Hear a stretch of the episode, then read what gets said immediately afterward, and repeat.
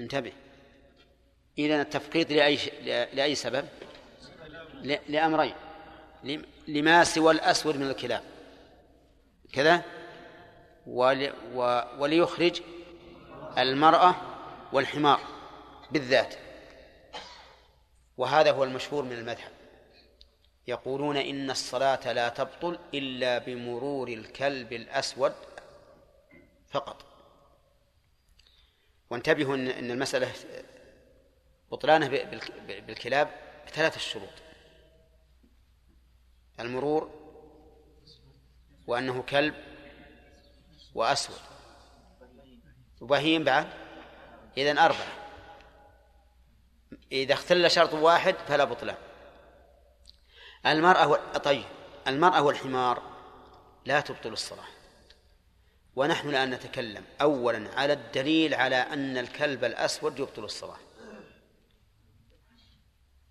الدليل على ذلك ثلاثة أحاديث.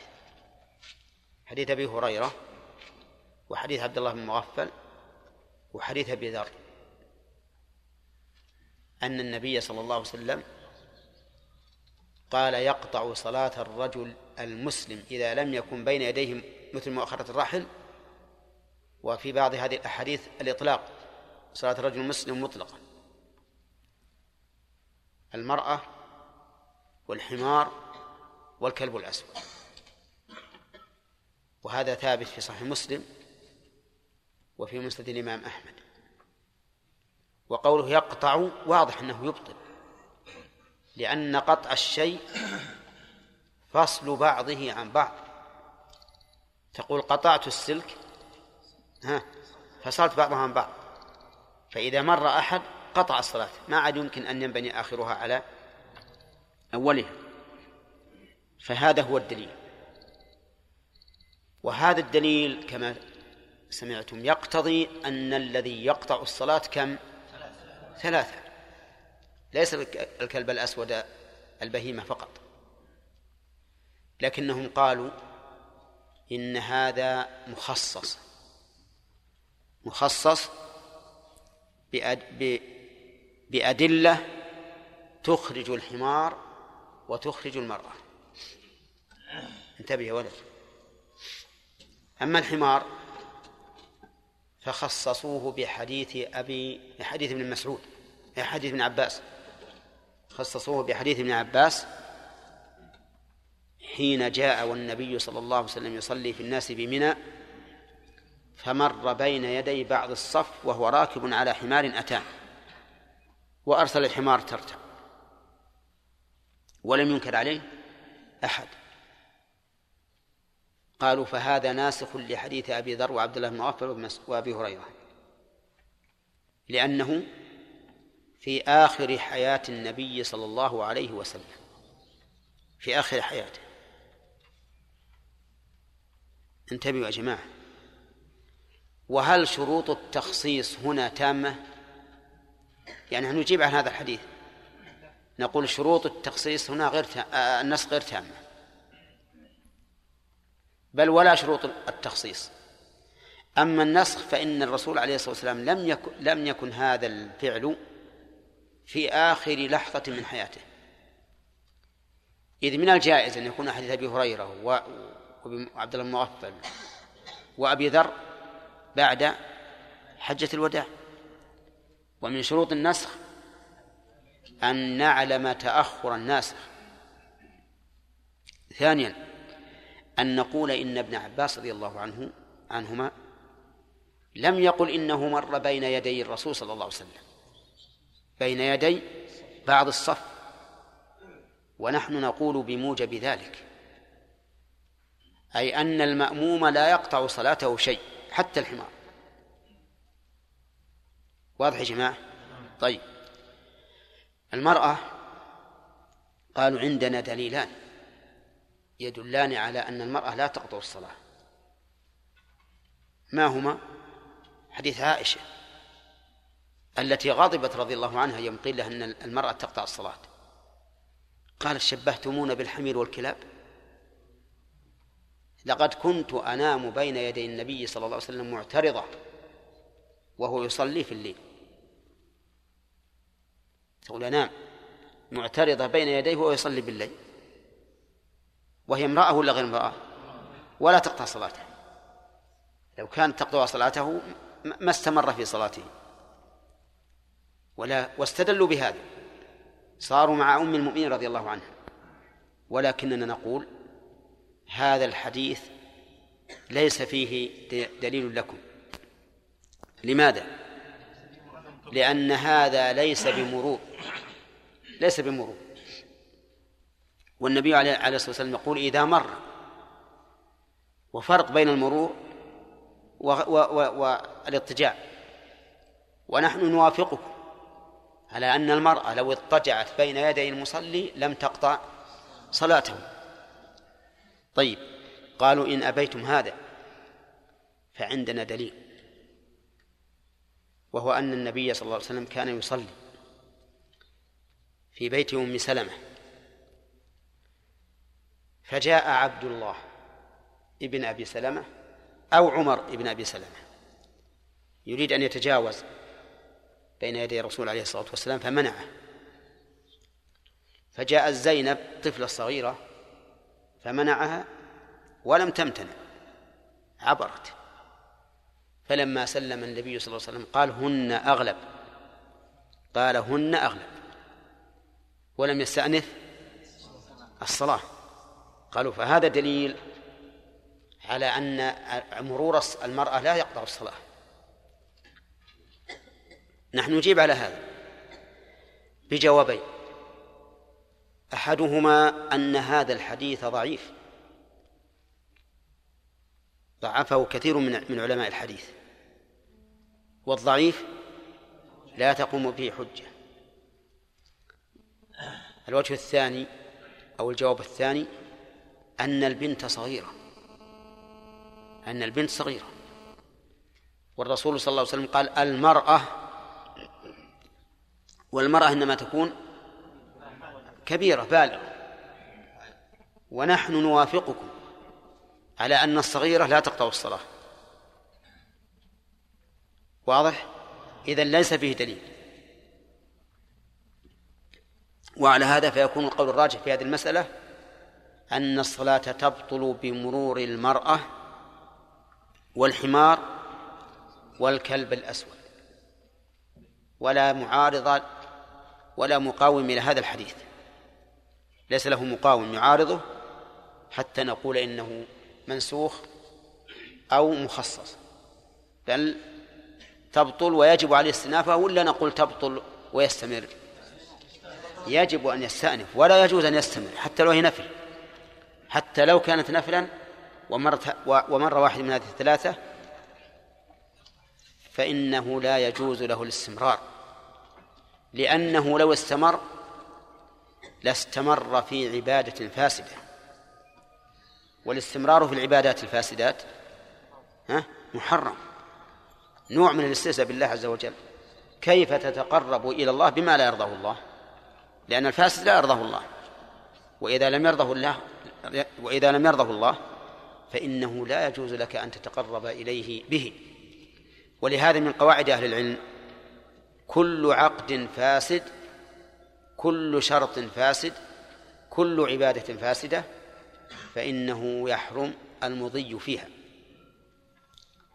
لاحظي كل شرط فاسد أو عقد فاسد أو عبادة فاسدة فإنه يحرم المضي فيها. ولهذا لما شرط أهل بريرة الولاء لهم قام النبي عليه الصلاة والسلام فخطب الناس وقال ما بال أقوام أنكر عليهم يشترطون شروطا ليست في كتاب الله. وعلى هذا فنقول إذا مر بين يديك أحد هؤلاء الثلاثة ها وجب عليك استئناف الصلاة وحرم عليك أن تستمر فيها. وعرفتم الآن أدلة المعارضين والجواب عنها.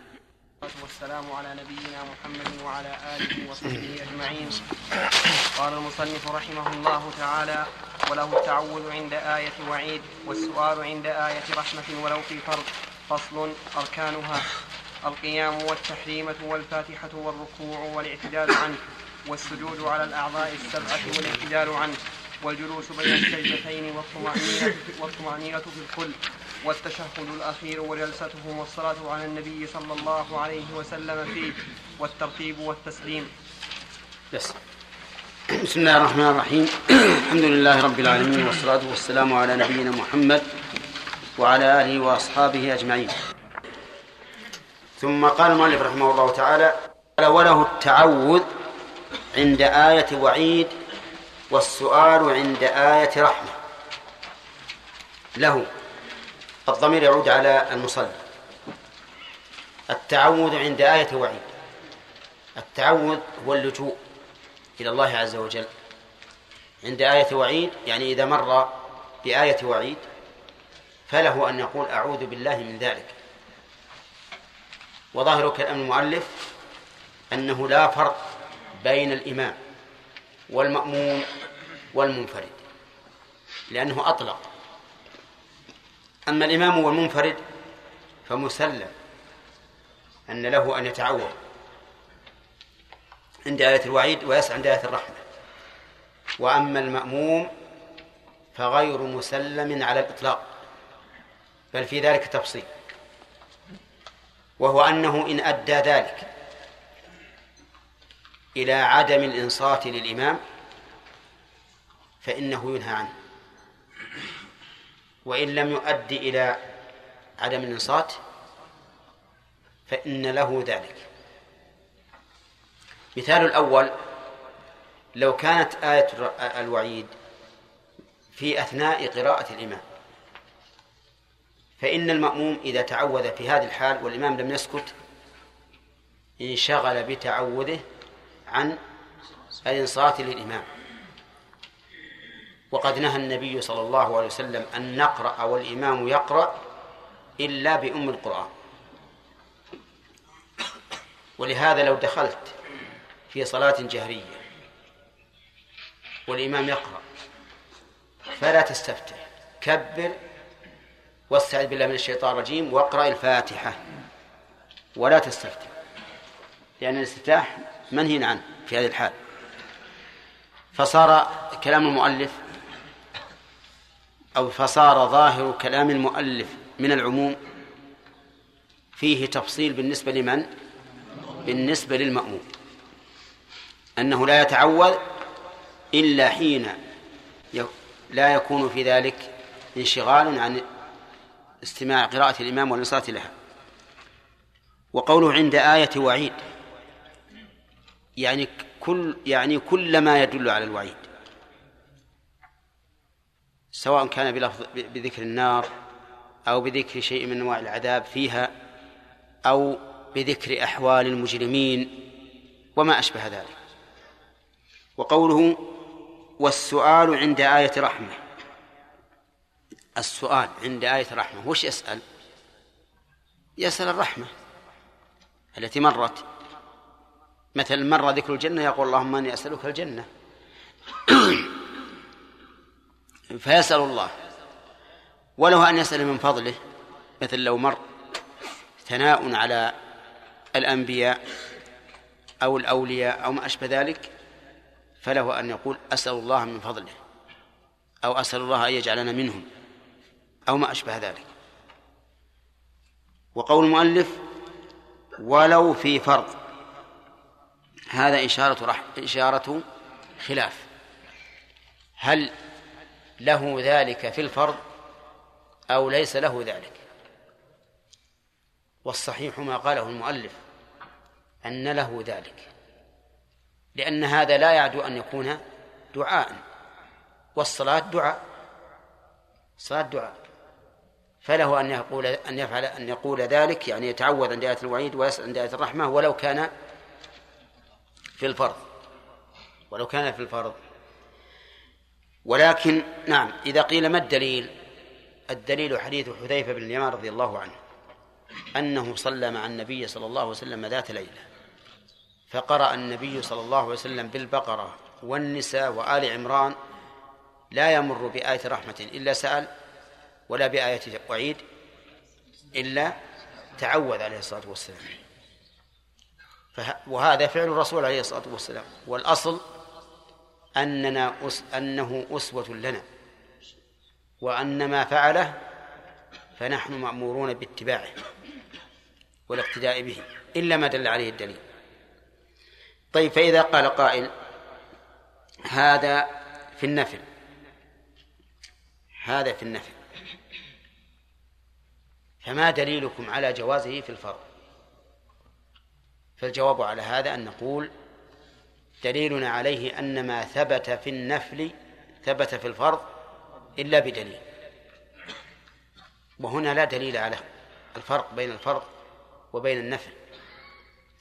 ولكن القول الراجح في الحكم في هذه المسألة أن نقول أما في النفل ولا سيما صلاة الليل فإنه يسن أن يتعوذ عند آية الوعيد ويسأل عند آية الرحمة اقتداء برسول الله صلى الله عليه وسلم. ولأن ذلك أحضر للقلب وأبلغ في التدبر. إذا انتبه الإنسان لآيات الوعيد وتعود عندها وآية الرحمة وسأل عندها صار هذا أحضر لقلبه وأقرب إلى التدبر. وصلاة الليل كما تعلمون يسن فيها التطويل كثرة القراءة والركوع والسجود وما أشبه ذلك. أما في صلاة الفرض فإننا نقول إن الراجح أنه ليس بسنة. الراجح أنه ليس بسنة. وإن كان جائزا لكن ليس بسنة. فإذا قال قائل ما دليلك على هذا التفريق؟ وأنت تقول إن ما ثبت في النفل ثبت في الفرض. قلنا الدليل على هذا أن الرسول صلى الله عليه وسلم يصلي في كل يوم وليلة ثلاث صلوات كلها فيها جهر بالقراءة ويقرأ آيات فيها وعيد وآيات فيها رحمة. ولم ينقل الصحابة الذين نقلوا صفة الرسول صلاة الرسول صلى الله عليه وسلم أنه كان يفعل ذلك في الفرض. ولو كان سنة لفعله ولو فعله لنقل. فلما لم ينقل علمنا أنه لم يفعله. ولما لم يفعله علمنا أنه ليس بسنة. والصحابة رضي الله عنهم حريصون على تتبع حركات النبي صلى الله عليه وسلم وسكناته حتى إنهم كانوا يستدلون على قراءته في السرية باضطراب لحيته إلى هذا الحد رضي الله عنه. وكان ولما سكت بين التكبير والقراءة سأله أبو هريرة ماذا يقول؟ ولو كان يسكت عند آية الوعيد من أجل أن يتعوذ أو آية الرحمة من أجل أن يسأل لنقلوا ذلك بلا شك. طيب إذن هنا دليل على الفرق بين الفرض إيش؟ والنفل. الدليل أن النفل ثبت فيه ذلك من فعله وأما الفرض فلم ينقل مع توافر الدواعي على نقله. داعي الدواعي تتوافر على نقله. يعني تقتضي أن ينقل لو كان يفعل. فإذا قال قائل إذا كان الأمر كذلك فلماذا لا تمنعونه؟ كما منعه بعض أهل العلم في صلاة الفرض. لأن النبي صلى الله عليه وسلم قال صلوا كما رأيتموني أصلي. فإذا لم يكن يقوله في الفريضة فلا الجواب فالجواب على هذا أن نقول ترك النبي صلى الله عليه وسلم له لا يدل على تحريمه. لأنه أعطانا عليه الصلاة والسلام قاعدة. إن هذه الصلاة لا يصلح فيها شيء من كلام الناس إنما التسبيح والتكبير وقراءة القرآن أو كما قال. والدعاء لا يبطل الصلاة. فيكون الأصل فيه الجواز. لكننا لا نندب للإنسان أن أن يفعل ذلك في صلاة الفريضة. طيب ثم طيب لو قال لو قرأ القارئ أليس ذلك بقادر على أن يحيي الموتى؟ هذا ليس بدعاء. يعني ليس آية وعيد وليس آية رحمة. فله أن يقول بلى أو سبحانك فبلى. لأنه ورد فيه حديث عن النبي عليه الصلاة والسلام ونص الإمام أحمد عليه. قال الإمام أحمد إذا قرأ أليس ذلك بقادر على يحيي الموتى في الصلاة وغير الصلاة؟ قال سبحانك فبلى في فرض ونفل هذا نص الإمام أحمد رحمه الله. طيب إذا قال أليس الله بأحكم الحاكمين؟ يقول بلى سبحانك فبلى. إذا قال أوليس الذي خلق السماوات والأرض بقادر على أن يخلق مثلهم؟ في نفس الآية. بلى وهو الخلاق العليم. نعم. طيب. لو قال قل أرأيتم إن أصبح ماؤكم غورا فمن يأتيكم بماء معين. لا. هذا ما يصح. لأن هذا إنما يقال في هؤلاء الذين يهددون ويتوعدون. قال الرسول الله أمر الرسول صلى الله عليه وسلم أن يقول لهؤلاء المكذبين أرأيتم إن أصبح ماؤكم غورا فمن يأتيكم بماء معين؟ العامة نسمعهم يقولون يأتي به الله وهذا ما ما يصلح. طيب في آيات كثيرة في سورة النمل أإله مع الله؟ وش تقولون؟ ياسر تقول لا. أإله مع الله. نعم نقول لا. لا إله مع الله. أإله مع الله بل هم قوم يعدلون. أإله مع الله قليلا ما تذكرون أإله مع الله تعالى عما يشركون. أي نعم. ثم قال المؤلف فصل في أركان الصلاة. لما انتهى المؤلف رحمه الله من صفات الصلاة على وجه كامل حتى ما يكره في الصلاة ذكره وحتى ما يسن لها خارجا عنها ذكره كالسترة وما, إلى وما أشبهها ذكر أركانها. والمفروض أن طالب العلم يتصور الهيئة الآن يتصور الهيئة هيئة الصلاة كاملة حتى يفصل له ما هو الركن وما هو الواجب وما هو السنة. والأركان جمع ركن. والركن في اللغة جانب الشيء الأقوى. ولهذا نسمي الربع هذه ركنا لأنها أقوى جانب في الجدار. ولا لا؟ أقوى جانب في الجدار الركن لأن يكون الركن معضودا بالجدار الذي إلى جانبه. طيب أما في, في الاصطلاح فأركان العبادة ما ما تتركب منه العبادة. يعني ماهية العبادة التي تتركب منها ولا تصح بدونها. لأن العبادات كلها كما كلها كما تعلمون تتركب من أشياء قولية وفعلية. لكن من هذه الأشياء المركبة ما لا تصح بدونه بكل حال. ومنها ما لا تصح بدونه في بعض الأحوال. ومنها ما تصح بدونه في كل حال. طيب فإذا قال قائل أولا نحن نطالبكم بهذا التقسيم. ما الدليل على شروط وأركان وواجبات وسنن؟ نقرأ القرآن ما نجد هذا. نقرأ الحديث ما نجد هذا. فالجواب على ذلك أن نقول إن العلماء رحمهم الله تتبعوا النصوص واستخلصوا منها هذه الأحكام ورأوا أن أن النصوص تدل عليها فألفوها من أجل تقريب العلم على طالب العلم.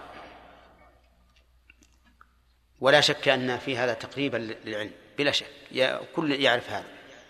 لو كانت هذه الأحكام منثورة ما فرق الطالب المبتدئ بين الذي تصح بالعبادة والذي لا تصح فصار الجواب على ذلك أن نقول إن العلماء رحمهم الله تتبعوا النصوص واستخلصوا منها ما لا تصح العبادة إلا به وما تصح بدونه ثم ألفوها هذا التأليف تقريبا ليش؟ لطالب العلم. وهم لا شك شكر, الله سعيهم. هم مشكورون على هذا. ومأجورون عليه. طيب. ويقول أركانها القيام. القيام مع القدرة. عندكم مع القدرة ولا لا؟ إيه. القيام. الدليل قول الله تعالى وقوموا لله. قانتين. هذا من القرآن ومن السنة قول النبي صلى الله عليه وسلم لعمران بن حصين صل قائما فإن لم تستطع فقاعدا فإن لم تستطع فعلى جنب. وبدأ المؤلف بالقيام لأنه سابق على جميع الأركان. قال النبي عليه الصلاة والسلام إذا قمت إلى الصلاة فأسبغ الوضوء ثم استقبل القبلة فكبر. والقائم إلى الصلاة سيقوم في الصلاة. ولأن الترتيب الطبيعي للصلاة هو هذا. تبدأ فتقوم ثم تكبر. ولو كبرت الإحرام وأنت غير قائم ما صحت صلاته. طيب فإن قال قائل كيف تجعلون القيام ركنا؟ وقد قال النبي صلى الله عليه وسلم صلاة القاعد على النصف من صلاة القائم. صلاة القاعد على النصف من صلاة القائم. وهذا يدل على أن في صلاة القائم أجرا. ولو كان القيام ركنا وترك القيام لم يكن في صلاته أجر. فالجواب أن الصلاة منها فرض ومنها نفل. فيحمل حديث تفضيل صلاة القائم على القاعد على إيش؟ على النفل. يحمل على النفل. ويقال إن القيام ليس فرضا أو ليس ركنا في النافلة وإنما هو سنة. ويدل لهذا فعل النبي صلى الله عليه وسلم. فقد كان يصلي النافلة في على راحلته في السفر. ولو كان القيام ركنا ها ما صلى على الراحلة لأناخها وصلى على الأرض. ولهذا لا يصلي عليها الفريضة. لا يصلي عليها الفريضة لأنه لو صلى الفريضة لفات الركن وهو القيام. إذن نقول القيام على الإطلاق ولا في الفريضة؟ القيام في الفريضة. ودليله ما سمعتم من القرآن والسنة. طيب الثاني التحريمة بقي عندنا كلمة القيام. هل يشترط في القيام أن لا يعتمد على شيء أو ولو معتمدا؟ نقول القيام ولو معتمدا. يعني لو قال قائل أنا إن قمت معتمدا على عصا أو على عمود أو على جدار أمكنني وإن لم أعتمد ما أستطيع. ما تقلني رجلان نقول يجب عليك القيام ولو معتمدا لعموم الأدلة. طيب إذا قال ما حده يعني هل لازم أنتصب ولا يجوز وأنا حان الظهر بعض الشيء؟ نقول ينظر. إن, حني إن حنيت ظهرك إلى حد الركوع فلست فلست بقائم فلا يصح. وإن وإن كان إن حنيته قليلا أجزأ.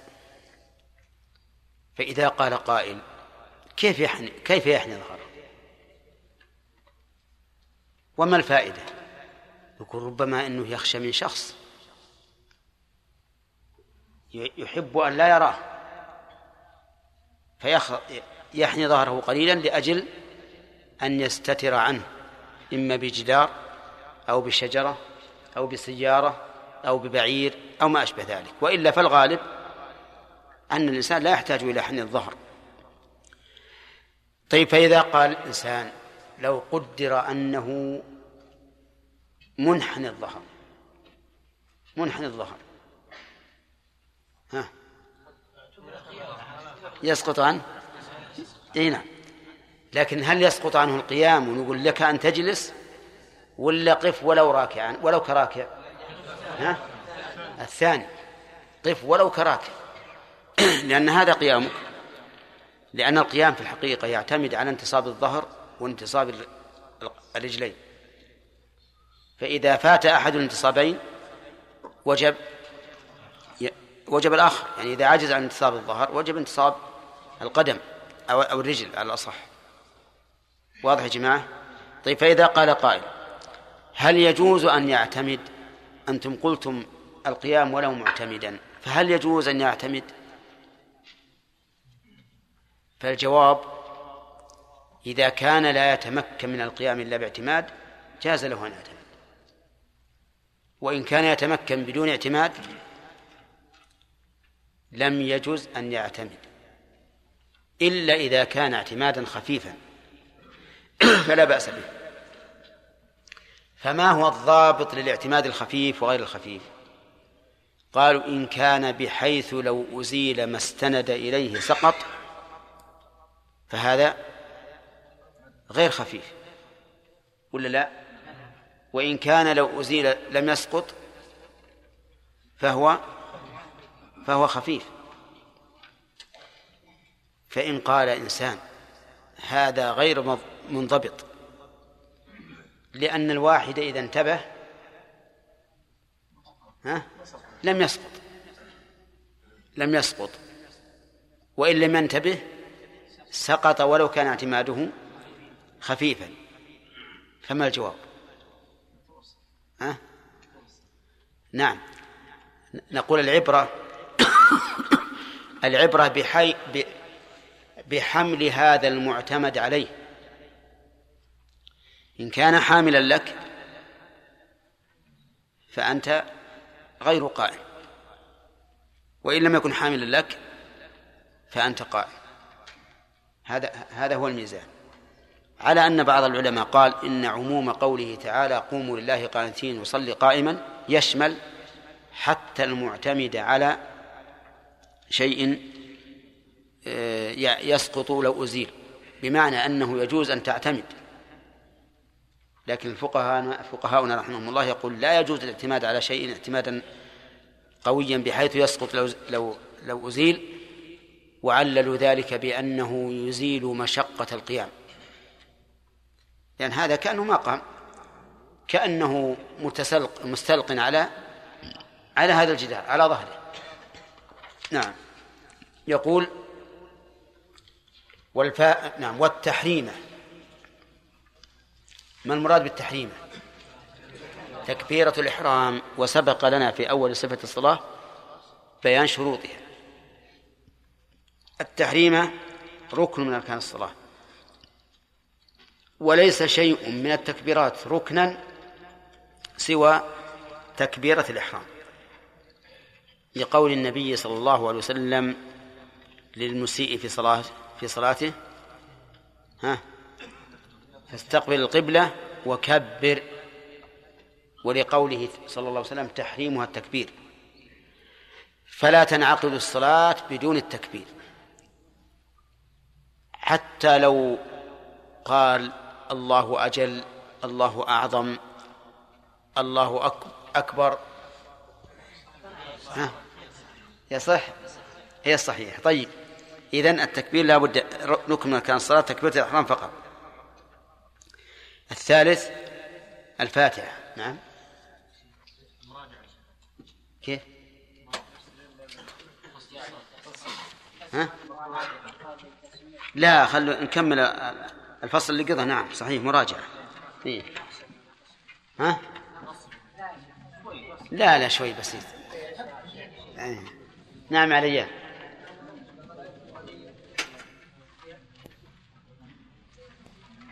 إيش؟ اي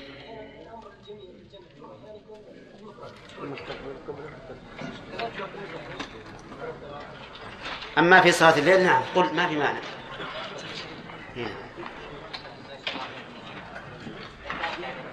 لكن لو قال قل يا أهل الكتاب يا أهل الكتاب تعالوا إلى كلمة. تقول في الصلاة يا أهل الكتاب تعالوا إلى كلمة؟ ما تقول. نعم.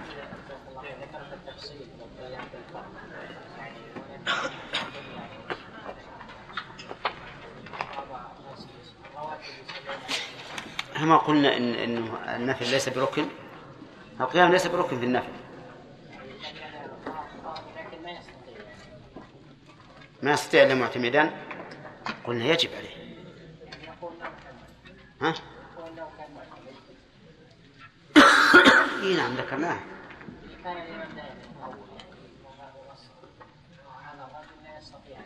ياخذ عصا يعتمد عليه ولا يصل وراء العمود؟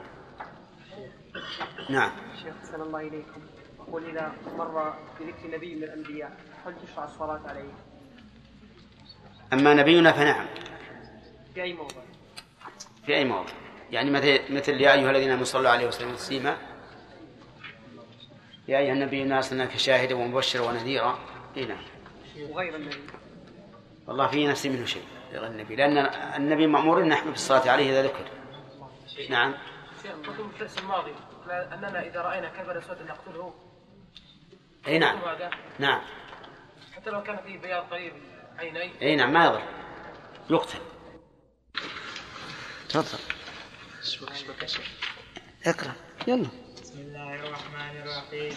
قال المصنف رحمه الله تعالى في باب صفة الصلاة في فصل في فصل بيان النقوهات ويقرأ في الصلاة التفاته ورفع بصره إلى السماء وتغميض عينيه وإيقاعه واشتراك ذراعيه ساجدا.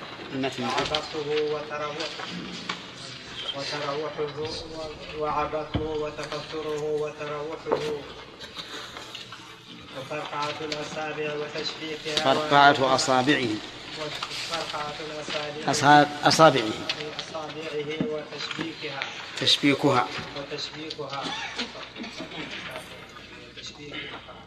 وتشبيكها وأن يكون حاقنا وبحضرة الطعام أو أو بحضرة. بحضرة الطعام نعم بس.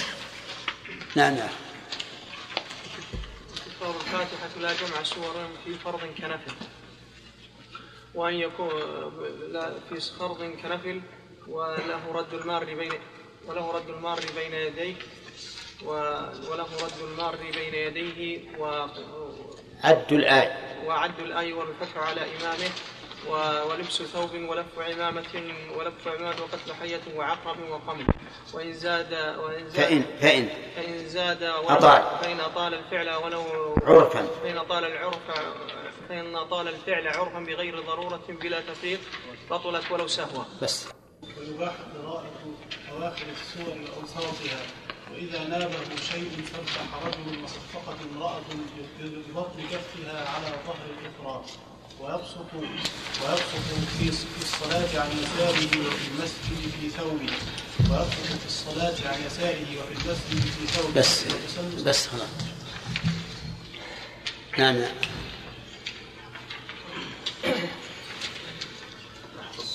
وراء ليش؟ لازم تحفظ. نعم. بسم الله الرحمن الرحيم وتسن صلاته وتسن صلاته إلى سترة الرحل. قائمة. قائمة كما أخرت الرحل. فإن لم يجد فإن لم يجد ساقطا فإلى خط تبطل بمرور كلب أسود بهيم وله وله السؤال وله بهيم بهيم فقط وله التعوذ عند آية وعيد والسؤال عند آية رحمة ولو فيه بسم الله الرحمن الرحيم. الحمد لله رب العالمين والصلاة والسلام على نبينا محمد وعلى آله وأصحابه أجمعين. قال المؤلف ويكره في الصلاة الالتفات. كيف الالتفات؟ نعم. يعني التفات التفات دور العينين. لا. دور العينين ما ما التفات الشيء طيب يعني إدارة رأسه ها؟ طيب ما الدليل؟ قال رسول الله صلى الله عليه وصحبه وسلم الالتفات في الصلاه الالتفات م- محدثه في الصلاة. آه. إياك والالتفات. الالتفات في الصلاة فإنه هلك. محدث. طيب وسئل عن الالتفات سئل عن الالتفات فقال هو هو محدث اختلاس اختلاف والاختلاف آه. وهو وهو اخت- اخت- اختلاف إيه. هي. كمل. اختلاس يختلسه الشيطان من صلاة العبد. هو هو اخت- ما هو إلى من- إلى سرعة من غفله لا لا اختلاس يعني سرقة. يعني الشيطان يسرق من صلاة العبد فيلتفت. طيب. هذا ما آه طيب. نعم يا الأخ. يقول المؤلف رحمه الله ورفع بصره إلى السماء. ما الدليل؟ والنبي صلى الله عليه وسلم لا يتخذن قوم عن رفع أبصارهم إلى السماء ولا تخطفن أبصارهم. من النبي صلى الله عليه وسلم قرن العقوبة بالتحذير. العقوبة طيب الآن استدلت أنت بهذا الدليل. هذا الدليل يقتضي كما قال المؤلف أن الاتفاء أن رفع البصر السماء مكروه أو أنه حرام. حرام. ليش؟ إن النبي صلى الله عليه وسلم ذكر في الدليل إيه. حذر من رفع البصر وقرناه بعقوبة. ها. فإن قرنت التحذير بعقوبة أصبح حرام صحيح يا جماعة؟ طيب. آه، يكره أيضا أحمد. تغميض العينين نعم. ما الدليل؟ عندهم دليل. لا إذا أنا ما ما نقبل العلم معرفة الهدى ها؟ بدليله قال ابن القيم. العلم معرفة الهدى بدليله ما ذاك والتقليد يستويان. ها. ما حضرت؟ إلا حضرت بس ما الدليل لا لا. جئنا بالدليل ها. سامي. فعل اليهود. إنه منهيين عنه. لأنه الدليل أنه فعل اليهود؟ نعم. وقد قال النبي صلى الله عليه وسلم من تشبه بقوم فهو منهم. فهو منهم. نعم. تمام. مأمورين يعني بمخالفتهم في الشرائع. طيب. أحمد هل يستثنى من هذا الشيء التغميض؟ يستثنى في حال واحدة إذا كان أمامه يشغله فإنه فإن له أن يغمض عينيه ليتم خشوعه. أي نعم. الدليل؟ الدليل أن الرسول صلى الله عليه وسلم حث على الخشوع وهذا وسيلة إلى الخشوع والوسيلة إلى الشيء مطلوب. إلى المشروع مشروع. نعم. أي نعم. فيها أيضا دليل آخر. نعم. النبي صلى الله عليه وسلم كان في كان يصلي فشغلته خميصه فأمر أن ويؤتى بجانية أبي جهل. لكن يقول, يقول قد يقول قائل التشبه موجود باليهود. تغميض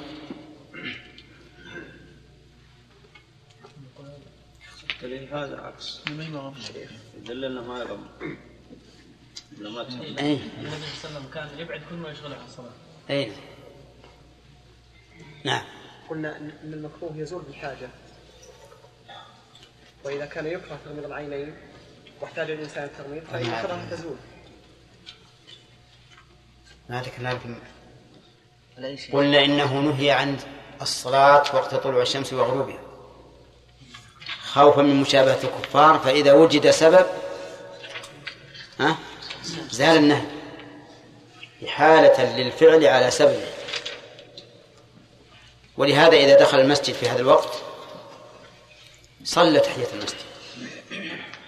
إحالة له على السبب. فهذا الذي غمض عينيه لأجل السبب هذا ما ما يقال فيه مشابهة. نعم. طيب. آه، حكم الإقعاء يا بندر. الإقعاء ما حكمه في الصلاة؟ مكروه. الدين أن النبي عليه الصلاة والسلام قال ولا يقع أحدكم كإيقاع الكلب. فيما معناه؟ أنه نهى عن إيقاع كإيقاع الكلب وأدنى أحوال النهي. إيش؟ الكراهة. طيب. الأخ اللي وراك. فراش ذراعيه لا اللي وراك. أي نعم. في الصلاة مكروه. الدليل.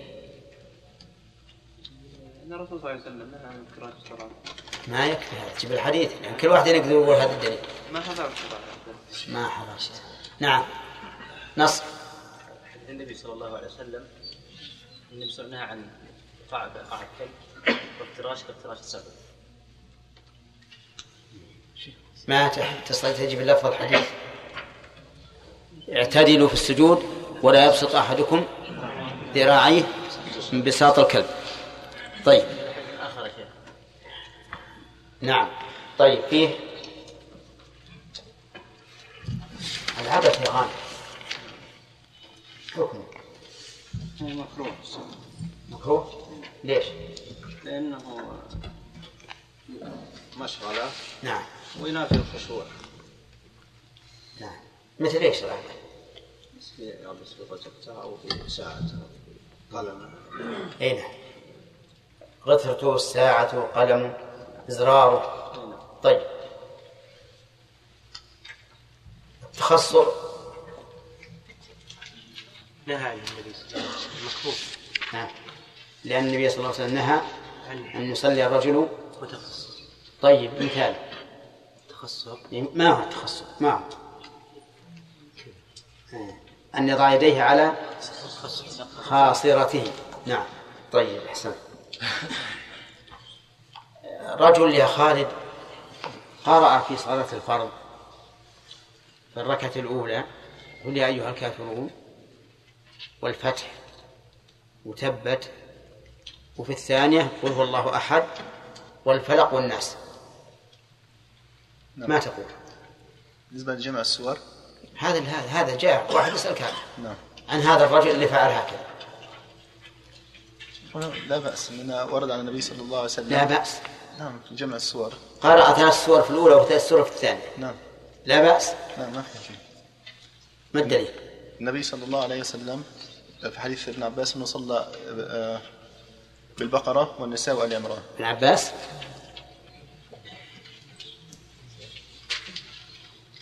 عبد الله بن مسعود. بن مسعود؟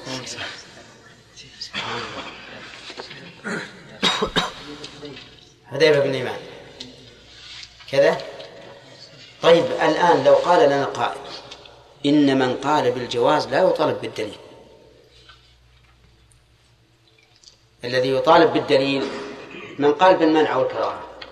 يقول لا هذا في المعاملات أما في العبادات فالاصل فيها الحظر والمنع إلا بدليل يدل على جوازه ما يخالف. إذا قال هذا في العبادات في- العبادات والأصل فيها المنع. يقول هذا يقول ما عندنا اقرأوا ما تيسر. من القرآن. كيف يعني؟ إيش؟ إيه يقول اقرأوا ما تيسر من القرآن. القرآن في كتاب الله.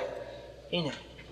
ما تيسر من القرآن؟ إيه، ما حدد الآية تدل على انه إنه لا بأس به إذا الذي يطالب ال- ال- ال- الذي يقول لا دليل عليه هو الذي يطالب. الذي يقول ما يجوز؟ هو يطالب. الذي يقول الذي يقول يكره أو لا يجوز نعم هو الذي يطالب. هو الذي يطالب بالدليل. إذا ما حاجة أن نأتي بدليل موجب؟ يعني بدليل جائز على بدليل واقعي مثلا. بدليل واقعي أن الرسول جمع. مو لازم. لكن لا بأس أن نأتي به من باب التقوية مشروعيه أما أما فهمت. ها؟ مفهوم هذا؟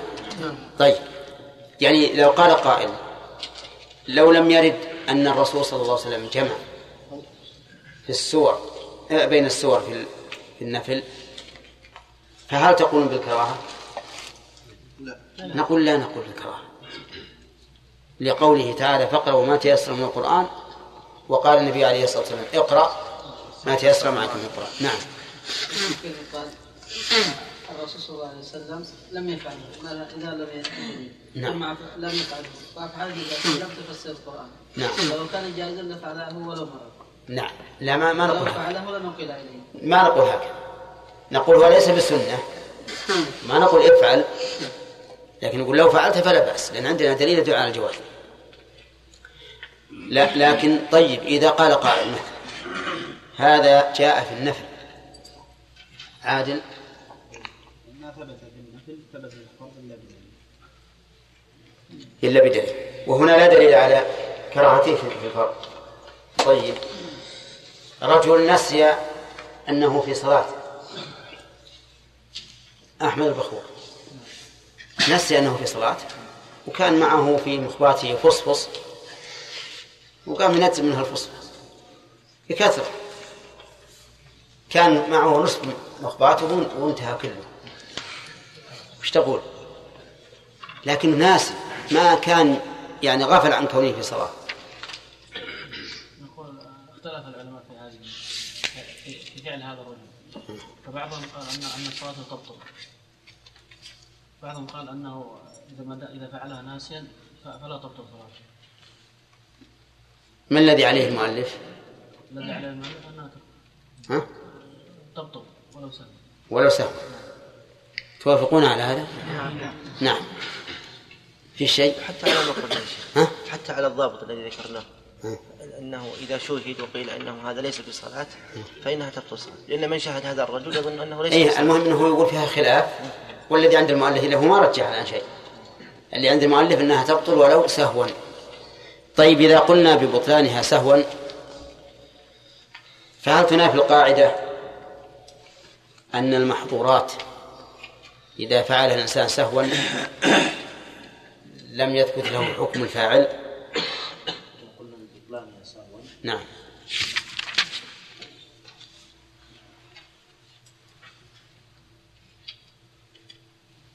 أما فهمت؟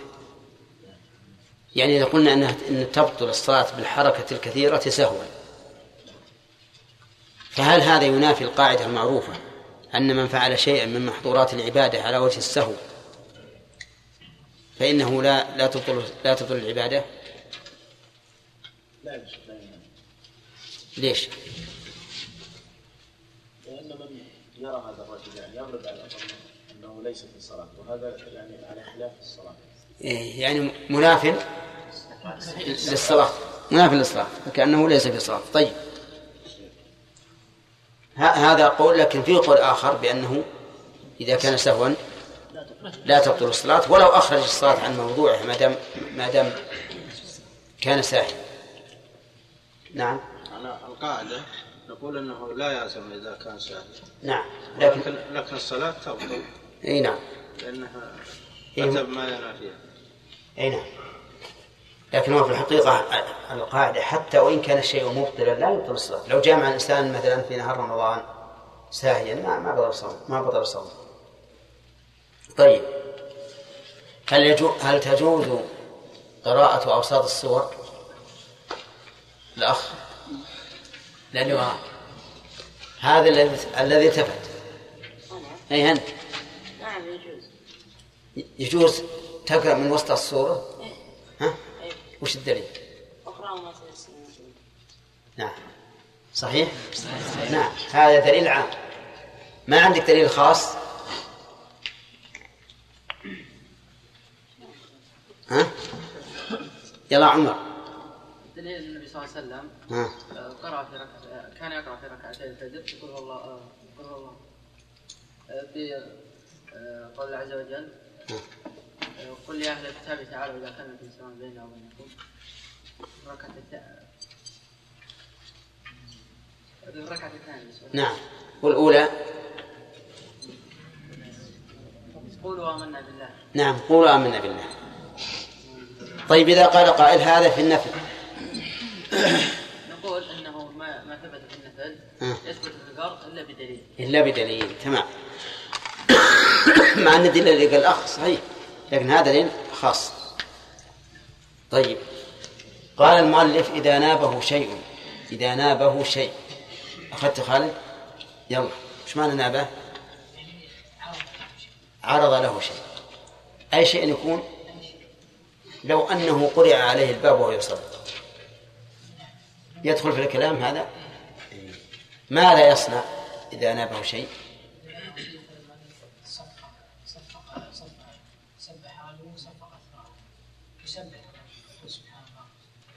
مرة واحدة.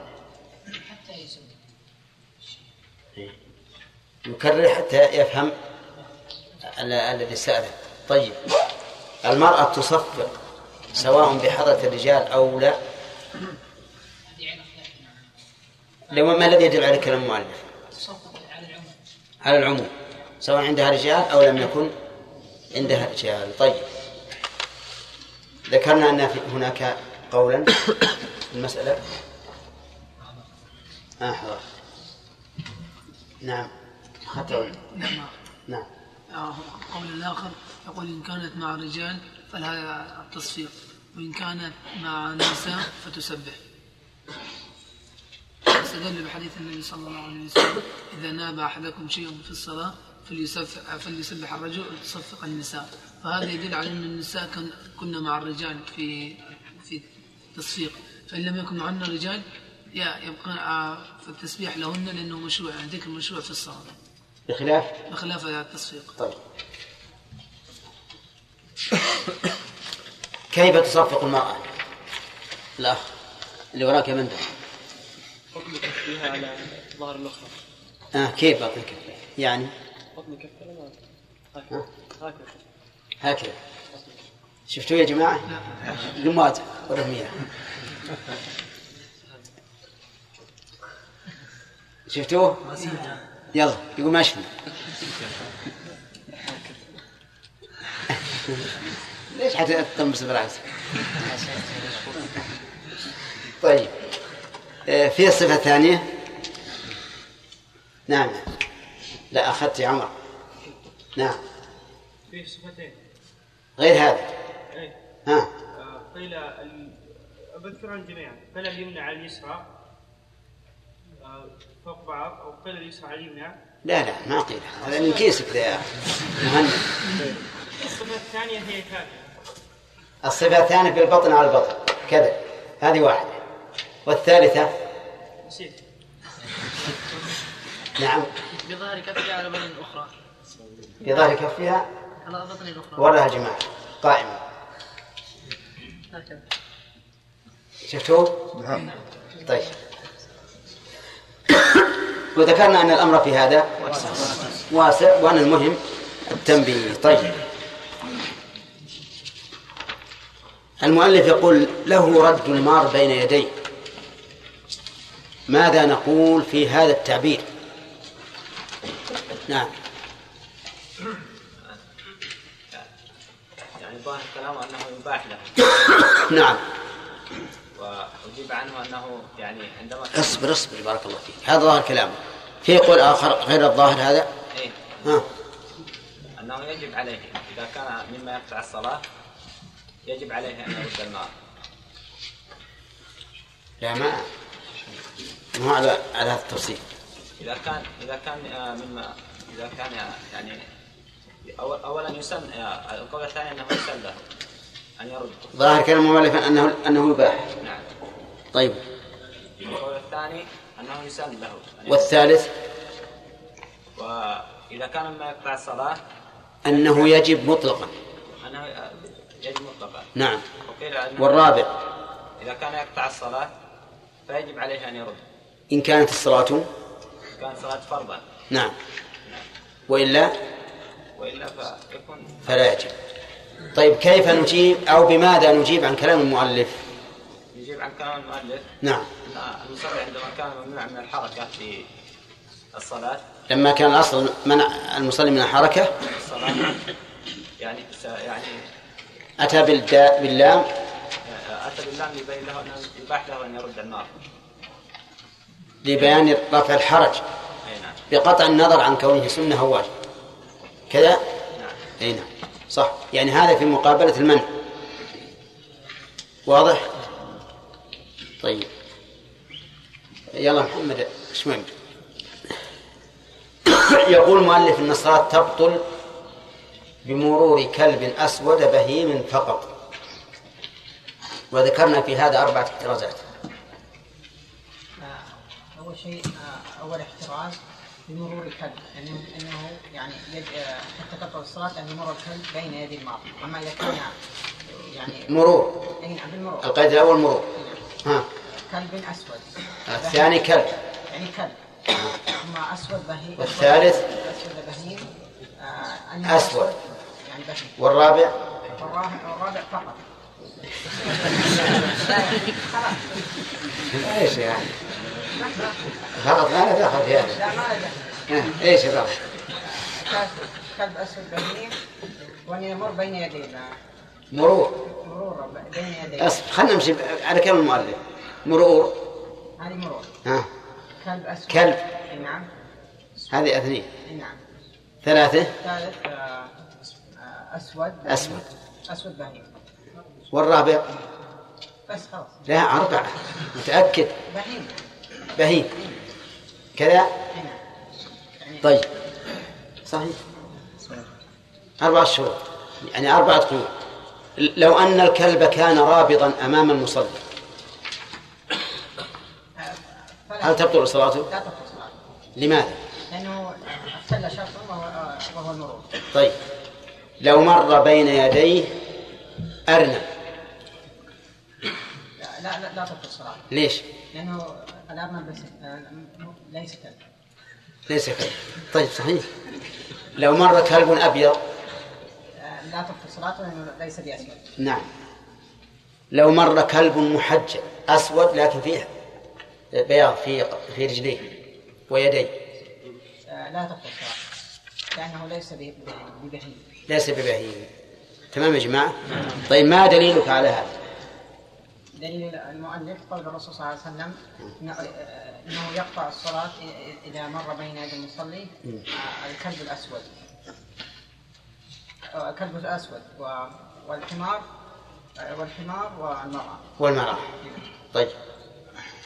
المؤلف من اللي ما أخذ؟ أخذت فهد. صحيح؟ طيب. المؤلف قال فقط.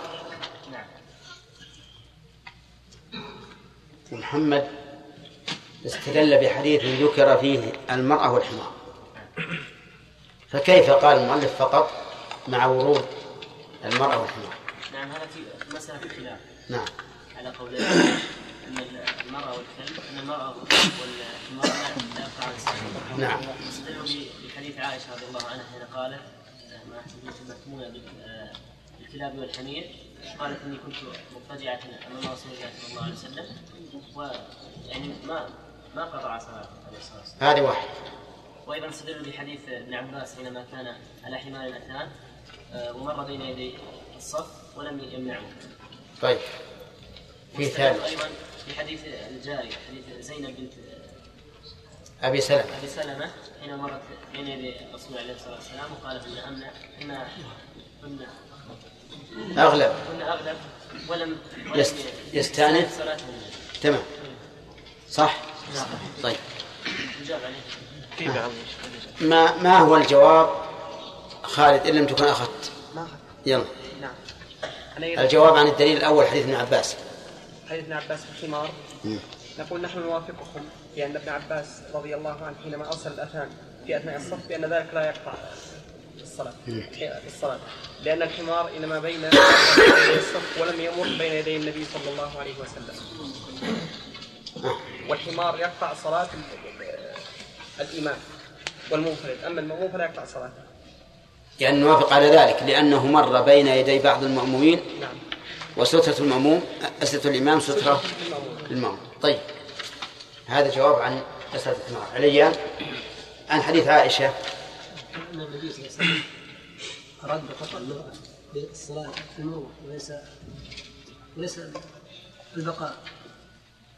وعائشة لم تمر بين يدي النبي صلى الله عليه وسلم. أنها لم تمر وإنما كانت مضطجعة والذي يقطع الصلاة المرور طيب وعن حديث زينب. نعم. يجاوب عليه يا شيخ بجوابين نعم. الجواب الأول أن الحديث ضعيف. نعم. والجواب الثاني أن الذي يقطع الصلاة هو المرأة. وفي الحديث هنا زي- زينب وهي طفلة صغيرة. ط- طفلة صغيرة لا, لا, لا ليست امرأة. طيب. إذا يكون قول المؤلف فقط. فقط الفاء للتحسين لا لا لا من حيث الحكم. الكلب فقط. إذا كن- يكون قوله فقط. ضعيفا أو أو غير ضعيف ضعيف. ضعيف. إذا قصد أنه فقط أي دون الحمار؟ والمرأة. طيب ويحتمل أن أن التفقيط حسن. قوله فقط يحتمل مو بلغ المرأة والحمار.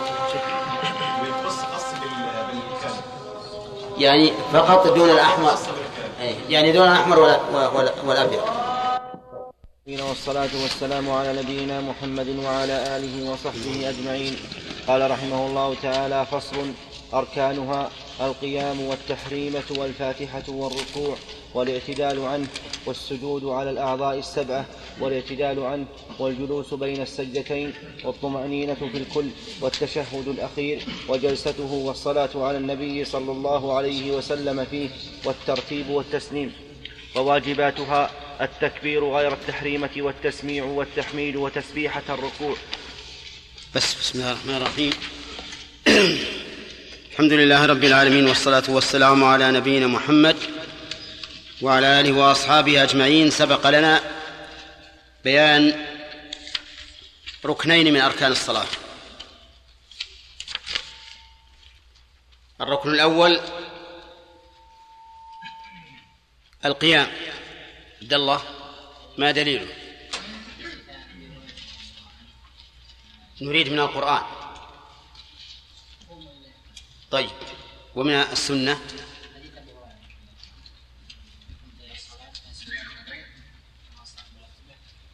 وغير؟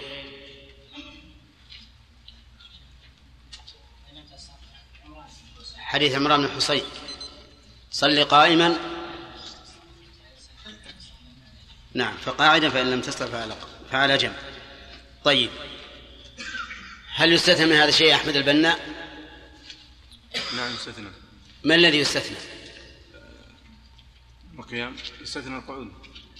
يستثنى القعود؟ كيف؟ يستثنى الاتكاء. كيف؟ يعني أن يتكئ وهو قائم. لا لا. نعم. أحمد؟ استثنى العاجز عن القيام العاجز. هذا واحد. ثاني؟ خالد؟ صلاة النافلة. الثالث؟ ها؟ لا عاد هذا فيه نظر. إحنا ذكرنا غير هذا. المنحني بهيئته. لا. خايف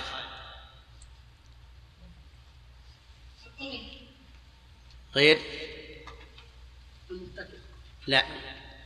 المأموم إذا صلى إمامه جالسا. المأموم إذا صلى إمامه جالسا. طيب. جديدة. نعم. أقول هذه جديدة ما ذكرناها. أو نسيتها أو نسيتها. ما ذكر ها؟ ما ذكر والله على كل حال أنتم مدعون. كلكم مدعون. طيب. هذا القيام. الثاني تكبيرة الإحرام. الدليل عبد الملك؟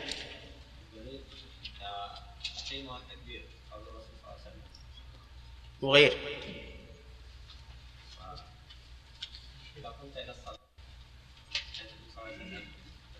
حديث من؟ له اسم خاص معروف عند العلماء. المسيء في صلاته. نعم. فأسبغ الوضوء. ثم استقبل القبلة فكبر. طيب. شروط التكبير ذكرناها في أول صفة الصلاة ولا حاجة لإعادته طيب. قال المؤلف رحمه الله وقراءة الفاتحة. هذا الركن الثالث. قراءة الفاتحة في الفرض والنفل والفاتحة هي السورة التي افتتح بها القرآن الكريم. ومعروفة وتكلمنا عليها في أول صفة الصلاة. قراءة الفاتحة ركن. على من؟ على كل مصلي في حق كل مصل لا يستثنى منها شيء إلا المسبوق إذا وجد الإمام راكعا أو أدرك من من قيام الإمام ما لم يتمكن معه من قراءة الفاتحة.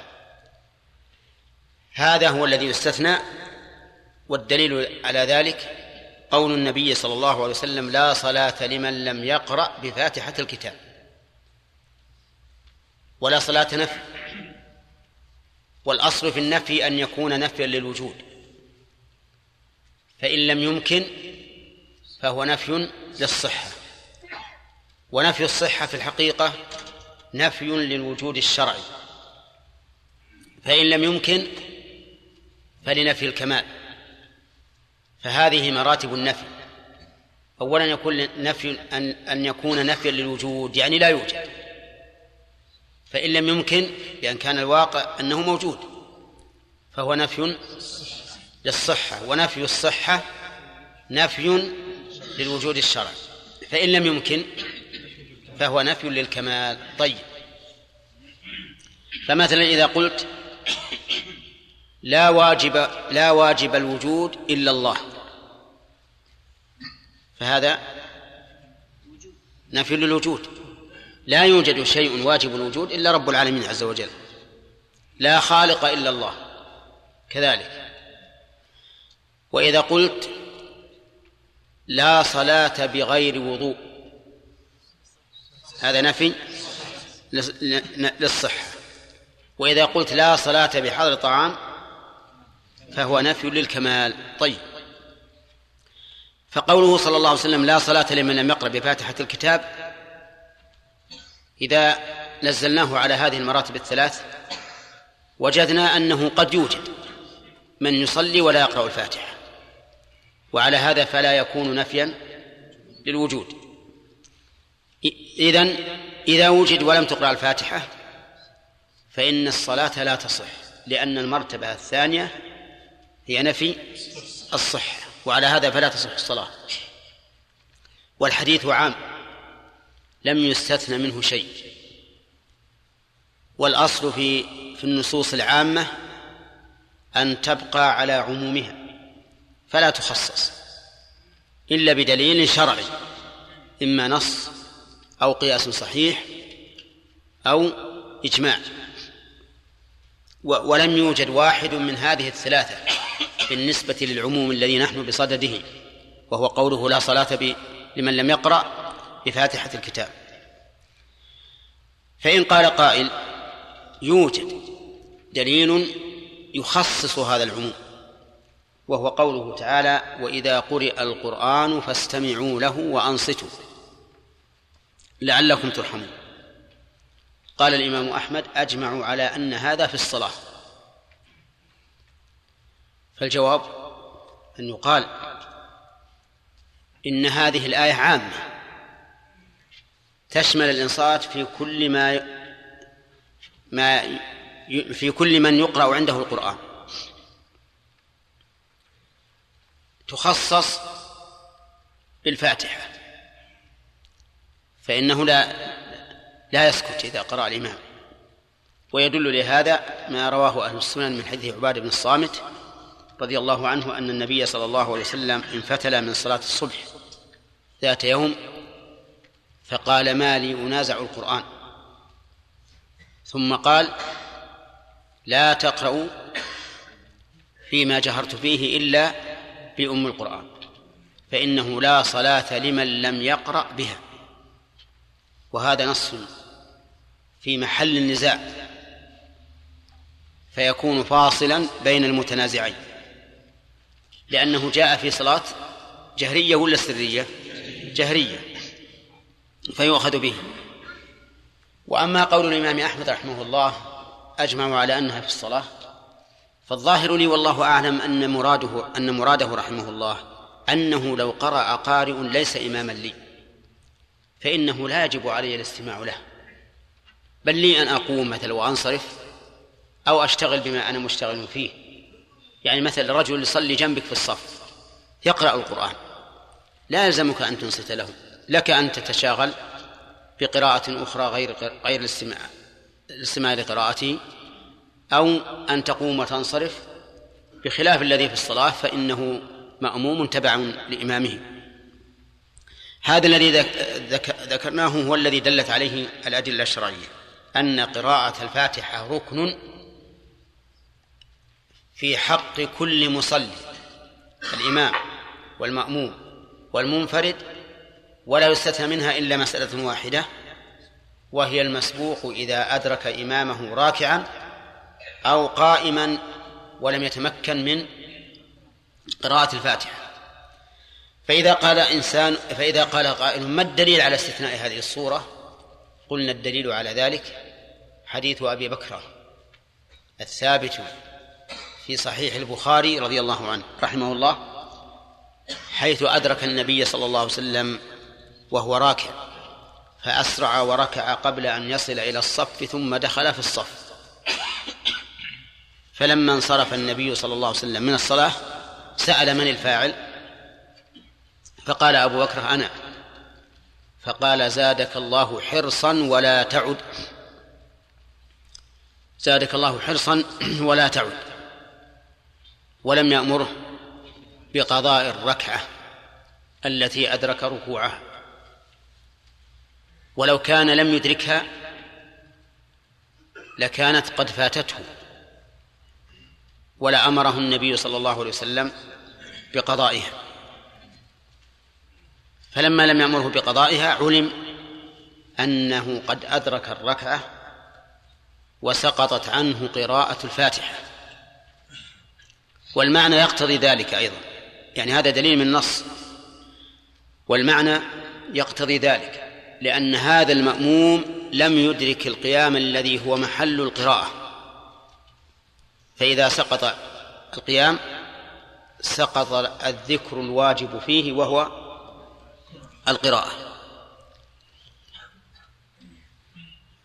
وقد وقد انقسم العلماء في رحمهم الله في قراءة الفاتحة إلى أقسام.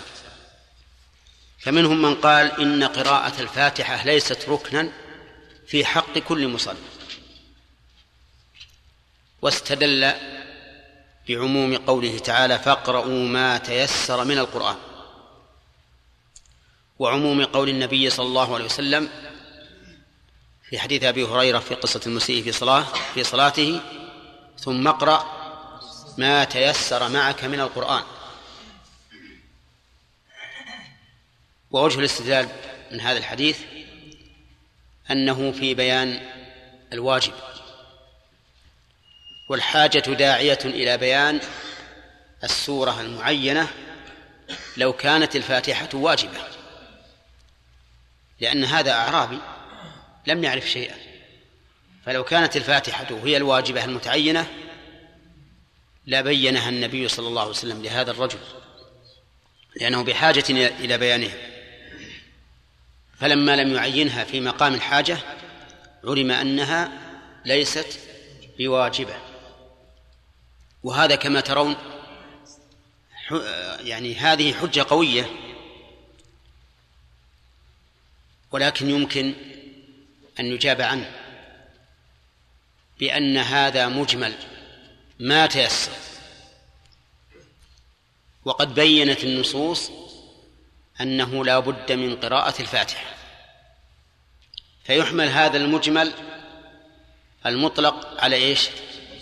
على المبين المقيد وهو قراءة الفاتحة. ثم إن الغالب أن أيسر ما يكون من القرآن قراءة الفاتحة لأنها تقرأ كثيرا في الصلوات الجهرية. فيسمعها كل أحد وهي تكرر في كل صلاة جهرية مرتين بخلاف غيرها من القرآن.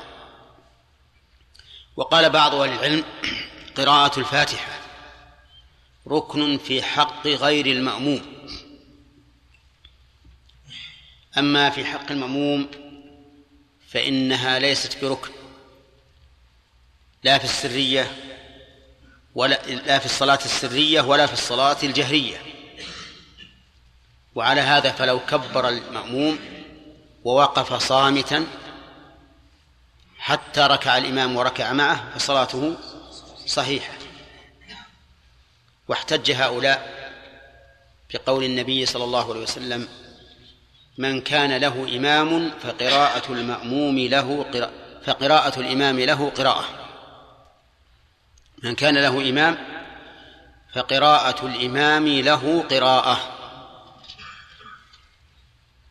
ولكن هذا الحديث لا يصح. لا يصح عن النبي صلى الله عليه وسلم لأنه مرسل. والمرسل أحد أقسام الضعيف. فلا تقوم به حجة. القول الثالث أن قراءة الفاتحة واجبة أو ركن في حق كل مصلي إلا في في حق المأموم إلا في حق المأموم في الصلاة الجهرية. في الصلاة الجهرية. واحتج هؤلاء بحديث عبادة بن الصامت. أن بل بحديث أبي هريرة. أن النبي صلى الله عليه وسلم لما نهاهم عن القراءة مع الإمام قال فانتهى الناس عما كان يشهر فيه النبي صلى الله عليه وسلم. قالوا هذا دليل على أنه على أنه منسوخ على أن الأمر بالقراءة قراءة الفاتحة منسوخ. لأنه قال فانتهى الناس عما كان يجهر فيه. ف فعلى هذا تكون قراءة الفاتحة ليست واجبة على المأموم إذا كان الإمام يجهر في صلاته. واستدلوا أيضا بأن الجهر بالقراءة. إذا كان الإنسان يستمع لها فهي قراءة له حكما بدليل أنه يسن للمستمع المنصت إذا سجد الإماء إذا سجد القارئ أن يسجد معه. وهذا دليل على أنه كالتالي كالتالي حكما. واستدلوا أيضا بأن المنصت المتابع للقارئ له حكمه لأن لقوله تعالى لموسى عليه الصلاة والسلام قد أجيبت دعوتكما فاستقيما والداعي موسى وحده لقوله ربنا اطمس على أموالهم واشدد على قلوبهم فلا يؤمنوا حتى يروا العذاب الأليم الداعي موسى وهارون كان يؤمن وجعلهم الله عز وجل داعيين. إذن فالمنصت للقراءة قارئ حكما. واستدلوا أيضا بأنه لا فائدة من الجهر بالقراءة إذا لم تسقط عن المأموم. وكيف يقرأ وإمامه قد قرأ؟ ثم كيف يقرأ وإمامه؟ يجهر بالقراءة. هذا هذا لغو من أو عبث من الحكم لأنه إذا قلنا للإمام اقرأ بعد الفاتحة ثم جاء المأموم ليقرأ الفاتحة صار جهر الإمام في فيما يقرأ فيه لغوا لا فائدة منه. وهذه أدلة لا شك أنها قوية. لولا النص الذي أشرنا إليه أولا وهو أن الرسول صلى الله عليه وسلم انفتل من صلاة الفجر فقال لا تقرأوا خلف إمامكم إلا نعم إلا في بأم القرآن فإنه لا صلاة لمن لم يقرأ بها. ولكن كيف نجيب عن هذه الأدلة؟ نجيب عن هذه الأدلة بأن بأنها عامة. والأمر بقراءة الفاتحة أخص منها. أخص منها. وإذا كان أخص وجب تقديم الأخص. وأما القول بأن قراءة المأموم الإمام إذا كان المأموم يستمع لها قراءة للمأموم فنعم نحن نقول بذلك. لكن فيما عدا الفاتحة. ولهذا يعتبر المأموم الذي يستمع إلى قراءة ما بعد الفاتحة يعتبر كأنه قارئ لها. لكن الفاتحة فيه نص. وأما قولهم إنه لا فائدة من جهل الإمام إذا ألزمنا المأموم بالقراءة فنقول هذا قياس في مقابلة النص. والقياس في مقابلة النص النص مطرح. لا يعبأ به. ثم إذا قلنا بوجوب قراءة الفاتحة هل تجب في كل ركعة؟ أو يكفي أن يقرأها في ركعة واحدة؟ في هذا خلاف بين العلماء. فمنهم من قال إذا قرأها في ركعة واحدة أجزأ. لعموم قوله لا صلاة لمن لم يقرأ بفاتحة الكتاب ولم يقل في كل ركعة بل قال لمن لم يقرأ. والإنسان إذا قرأها في ركعة فقد قرأ. فتجزئ ولكن الصحيح أنها في كل ركعة. ودليل ذلك أن الرسول صلى الله عليه وسلم قال للمسيء في صلاته ثم افعل ذلك في صلاتك كلها. في صلاتك كلها لما ذكر له صفة الركعة الأولى قال ثم افعل ذلك في صلاتك كلها. ودليل آخر أن الرسول صلى الله عليه وسلم واظب على قراءتها في كل ركعة. وقال صلوا كما رأيتموني أصلي. وعلى هذا فيكون القول الراجح في هذه المسألة أن قراءة الفاتحة ركن في كل ركعة. وعلى كل مصلي ولا يستثنى منها إلا ما ذكرنا فيما دل عليه حديث أبي بكر رضي الله عنه. طيب هل هي واجبة في الفريضة والنافلة؟ هل هي ركن في الفريضة والنافلة؟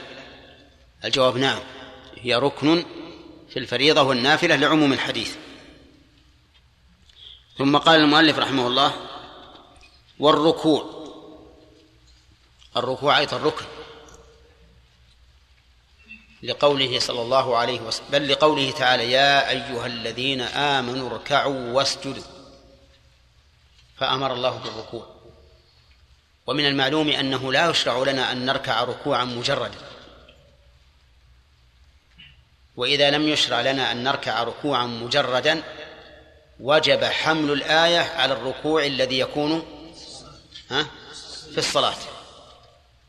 ولقول النبي صلى الله عليه وسلم للمسيء في صلاته ثم اركع حتى تطمئن راكعا. ولمواظبة النبي صلى الله عليه وسلم عليه في كل صلاة. وقوله صلوا كما رأيتموني أصلي. وقد أجمع العلماء على ذلك. أجمع العلماء على أن الركوع واجب ركن لا بد منه. وقد سبق لنا في أول الصلاة مقدار الواجب منه ومقدار المستحب. الواجب أن ينحني بحيث تمس يداه ركبتيه إذا كان معتدل الخلقة. وقيل إن واجبه إن الواجب منه أن يكون إلى الركوع التام أن ينحني بحيث يكون إلى الركوع التام أقرب منه إلى القيام التام. طيب والاعتدال عنه. لو قال الرفع منه لكان أنسب. لكنه رحمه الله عدل عن ذلك. خوفا من أن يظن أن المراد بذلك مجرد الرفع. مجرد الرفع. فقال حتى تعتدل والاعتدال منه. والاعتدال لا يكون إلا بعد القيام التام. ودليل ذلك حديث أبي هريرة في المسيء في قصة المسيء في صلاته أن رسول الله صلى الله عليه وسلم قال ثم ارفع حتى تطمئن قائما. ثم ارفع حتى تطمئن قائما. فأمر بالرفع إلى القيام مع الطمأنينة. طيب. قال والركوع والاعتدال عنه. يستثنى من هذا يستثنى من هذا الركوع الثاني وما بعده في صلاة الكسوف. فإنه سنة. ولهذا لو صلى صلاة الكسوف كالصلاة المعتادة فلا فصلاته صحيحة. صلاة الكسوف ركعتان في كل ركعة ركوعان الركوع الأول ركن والركوع الثاني سنة. لو تركه الإنسان فصلاته صحيحة. فهذا الذي يستثنى من الركوع. طيب هل يستثنى من الاعتدال عنه؟ العاجز؟ الجواب نعم. يستثنى العاجز. لو كان في الإنسان مرض في في صلبه ما يستطيع النهوض لم يلزمه النهوض. ولو كان الإنسان أحدب يعني مقوس الظهر لا يستطيع الاعتدال لم يلزمه ذلك. وعلى هذا فيستثنى منه العاجز. طيب ماذا يعمل إذا أراد أن يرفع من الركوع؟ وش يعمل؟ ها؟ ينوي. ينوي أنه رفع وقال سبحانه وقال ويقول سمع الله لمن حمده. قال والسجود. السجود أيضا ركن. لقوله تعالى يا أيها الذين آمنوا اركعوا واسجدوا. ولقول النبي صلى الله عليه وسلم للمسيء في صلاته ثم اسجد حتى يطمئن ساجدا. ولمواظبة النبي صلى الله عليه وسلم عليه. ولكن قال المؤلف على الأعضاء السبعة. يعني لا يكفي مجرد السجود بل لا بد أن يكون على الأعضاء السبعة وهي خالد. الجبهة مع الأنف واليدين خطأ. وأطراف القدمين. نعم.